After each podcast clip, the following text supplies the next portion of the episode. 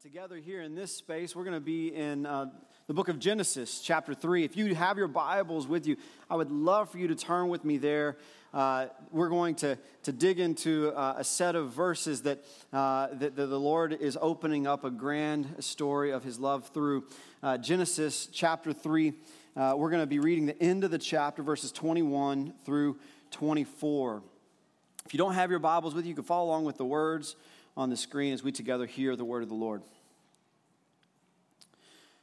The Lord God made garments of skin for Adam and his wife Eve and clothed them. And the Lord God said, The man has now become like one of us, knowing good and evil. He must not be allowed to reach out his hand and take also from the tree of life and eat and live forever. So the Lord God banished him from the Garden of Eden to work the ground from which he had been taken. After he drove the man out, he placed on the east side of the Garden of Eden cherubim and a flaming sword flashing back and forth to guard the way to the tree of life. This is God's word offered to us in its reading and in its hearing. Together we give thanks, Lord God Almighty. Would you bow with me for a word of prayer? Gracious and loving God, what a gift it is to hear from your word. To know that you have uh, a desire to speak to us through your holy scriptures. So I pray, God, that you would move me aside so that your holy word would be announced, proclaimed, and received. Lord, open our eyes that we would see, our ears that we would hear, open our minds that come to know and understand your word. Open our hearts that we would feel its power permeate every part of us.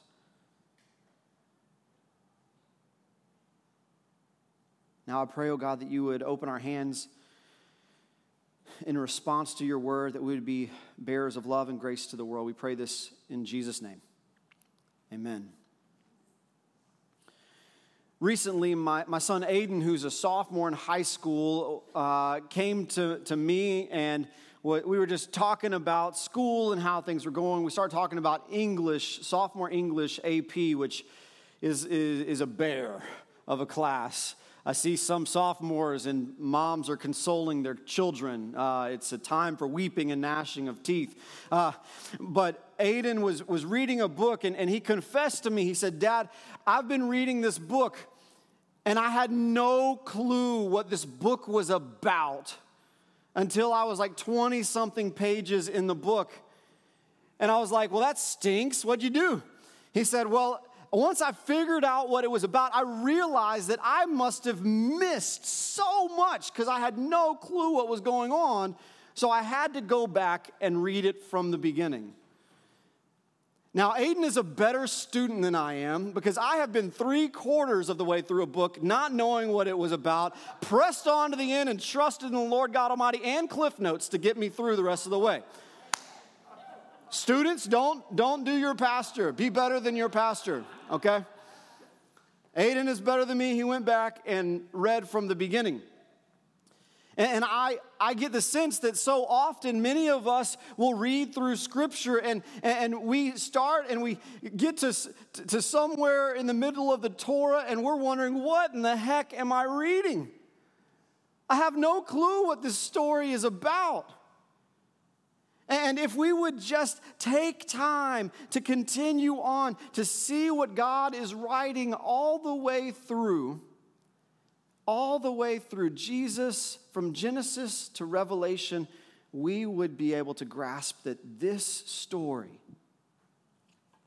this book, is a book that is about God's love. This is God's love story for humankind.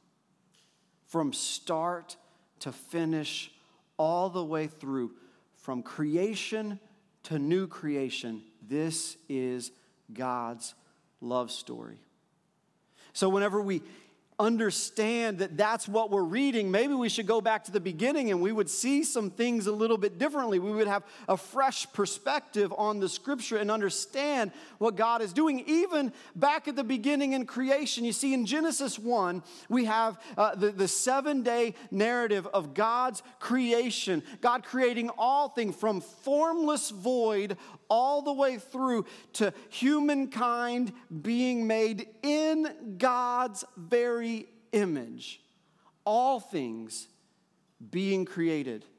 And, and not only are they created, but over the course of each of the first six, uh, first five days, God creates and says it's good. And then when God creates humankind, God says it's very good. So God has created this good, beautiful, paradise of creation. And there we, we enter into the frame. And in Genesis 2, and then continuing on in chapter 3, we have a, a, a fresh view of the specificity around God's creation of humankind. The, the, the lens focuses in from this grand view of formless void to the details of every animal and creature but now in chapter 2 and 3, we have this narrative of the creation of Adam and Eve. Not only uh, are, is humankind image bearers, those that carry the image of God within them, now Adam is created and God literally breathes the Spirit of God, His Spirit, in to Adam. And, and then it's found that Adam alone is nothing. Adam needs, amen, brothers, needs, needs Eve. And so God creates Eve, and together they are created, and they are given bounty and wonder, and God is blessing their existence in paradise in the Garden of Eden. He only gives one restriction. He says, he says, eat, you will be sustained. Dwell with me. I'm going to be here with you. I'm going to I'm going to walk alongside you. I'm going to meet with you face to face, God and humankind dwelling together. How beautiful that is. How we long for that, that paradise view from the very beginning. And they had it, but they gave, they were given one restriction there were these two named trees the tree of life, no restrictions. The tree of the knowledge of good and evil, that was the, the restriction. God said, Do not eat of this tree. Do not eat of this tree. You could eat of any other tree. You have all the trees. You know, think of your favorite trees, your favorite fruit, your favorite food. You got them all but don't eat of the tree of the knowledge of good and evil. And we know how the story continues in chapter 3. Eve is met with the serpent. The serpent then tempts Eve and says, Hey, if you eat of that tree, then you're going to be like God. You're going to have God's knowledge, God's wisdom. If you would have that fruit, then you're going to be like God. And Eve chooses to eat and gives it to Adam. And Adam, knowing what he's eating, uh, don't get me wrong there, they both share in this curse, this curse of disobedience, this curse that distances creation from creator, this curse that, that fractures all of human history so that prior to that paradise, past that, struggle and strife. And so, what, what's the first encounter of this knowledge of good and evil that Adam and Eve have? Now, the scriptures say that, that, that they recognize that they're naked. Now, I'm certain that they had noticed like their, their body parts before, but now, as they recognize their nakedness, they are ashamed. They are covered and filled with shame. You and I know this experience of shame. Maybe we're all too familiar with it. It's the first of the many witnesses to our brokenness, shame. And so we have been cursed to walk through that and in that. And what happens is God comes to, to be with them. He walks through the, through the garden as he has been known to do as they dwell together. And, God walks through the garden, and Adam and Eve hide. They hide because they are ashamed. And then we get to this, this passage of scripture that we, that we began with this morning, chapter 3, verse 21 through 24. And I want to, to show all of you today that in these few verses, what might have been otherwise misconceived when understanding what's going on in the meta narrative of Scripture, that this is God's grand love story, in those few verses, God is showing love to us three different times. Three different ways God is showing love. The first, the first of these is in verse 21, it says, As soon as the Lord uh, saw that they were ashamed, he knew what had happened. In verse 21, it says, God made garments of skin for Adam and Eve, and he clothed them. Now, what is your first response whenever your kid disobeys a simple, simple direction. Right? Kids, you could have anything from the fruit drawer. You could have anything from the vegetable drawer. You cannot have the candy corn.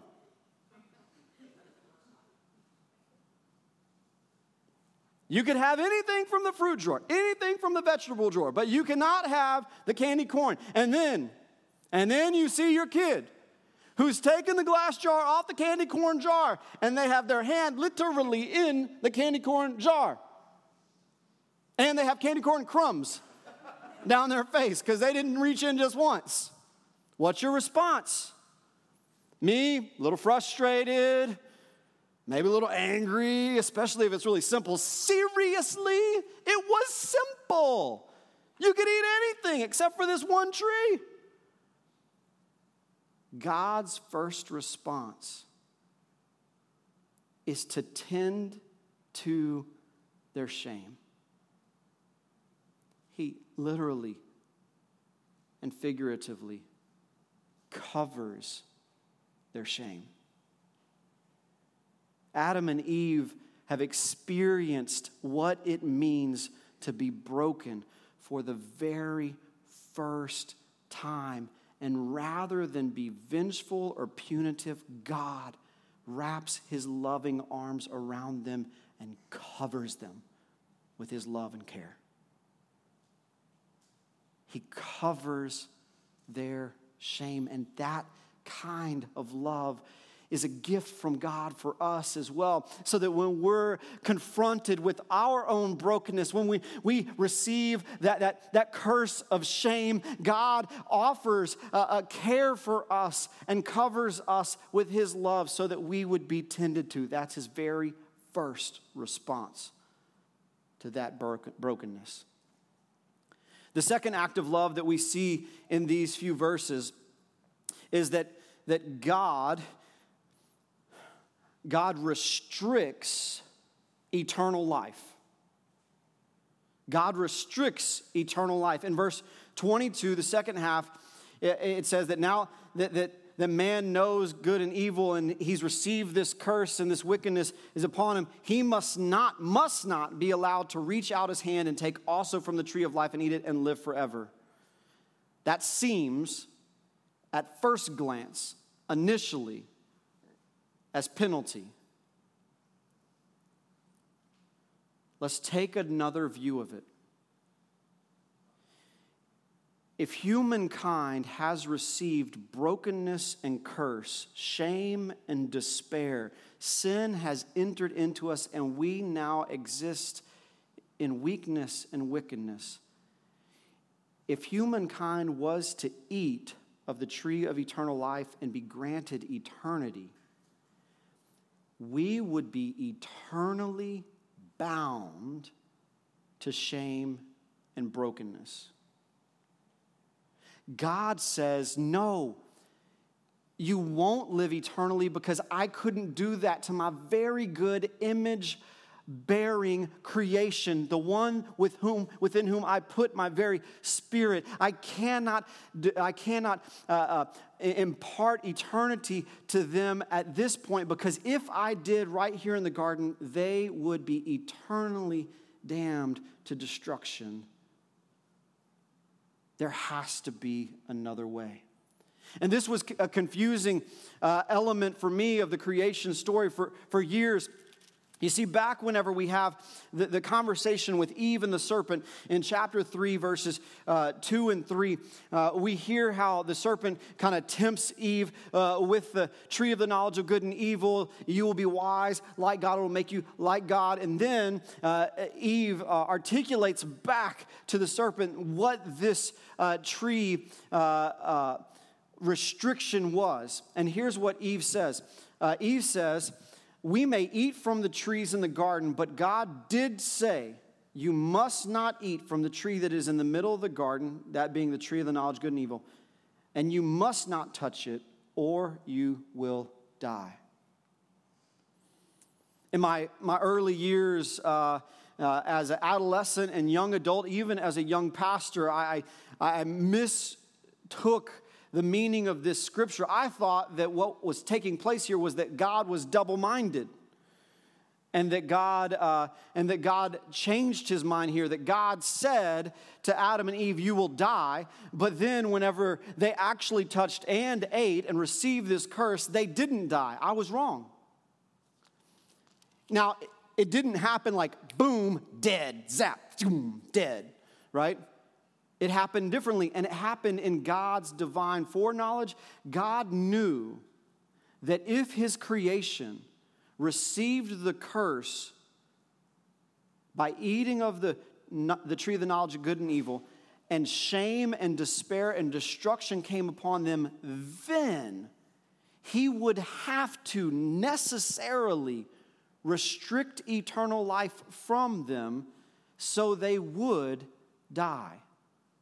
From that moment on, every human dies. I know that's a surprise. Shock. I just like broke news. It's going to be on the little tick, ticker tape line at the end of the news channel tonight. We all die. We all have to die because of the curse, because at the very beginning in paradise, once we were broken. We had to die so that we wouldn't be cursed for eternity. Then the third element of love that we receive from the Lord comes uh, through God removing temptation from Adam and Eve. So we hear this word banished, and we're like, ooh, penalty, punitive. God just said, bang, right? But in verse 23, it says, So the Lord God banished them from the Garden of Eden to work the ground from which they've been taken, and then continues on to say that that, that garden, that tree of life, is guarded by cherubim, God's angels, and there's a, a flame of fire that swings across that entrance. God removed them from the garden, thus removing temptation from them. Because God knows that if we can find eternal life, we will. I mean, there are movies about it. Uh, we are constantly working and striving to improve science so that we won't die. Uh, we're extending life expectancy year after year after year, pursuing eternity. We are tempted by that pursuit. And yet, God removed this temptation, the one thing that could actually accomplish it, the tree of life, removed it from our presence, that temptation and that tree. And how beautiful that is. I mean, I don't know about you, but I've had some temptations in my life that I've prayed over, over and over and over again and said, God, remove this temptation from me. Forgive me of my sin and remove them, this temptation from me. And sometimes, glory to God, that temptation is removed and is no more in my life by the power of the Spirit and the blood of the Lamb. Praise God, glory to God. And yet, other times, I pray for temptation to be removed from me and I continue to struggle, as it says in Scripture, with a thorn in my flesh where temptation perpetuates. But here, in the most critical of moments, with the greatest temptation on the line, the temptation to unintentionally damn ourselves to eternal brokenness, shame, and despair, God removes that temptation from our presence.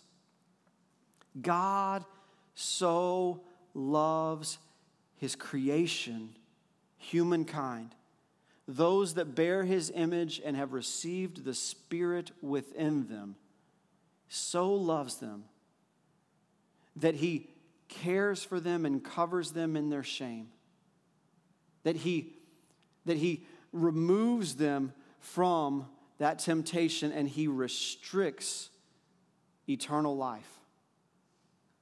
How beautiful now we can see the love of God. And this grand love story continues on all the way through from Genesis to Revelation, through the, the, the Exodus, through the, the Abrahamic covenant uh, that precedes it, uh, through the, the judges, the kings, the prophets, all the way through until we see Jesus. And, and in Jesus, we have a new way made so eternal life can be reintroduced into the frame. You see, whenever we talk about the incarnation, we're talking about God being made flesh. And when God takes on our flesh, He literally is taking on our decay and despair. He's taking on the destruction of humankind so that through His death and resurrection, He defeats it and rises victorious, not for His own sake, but for ours.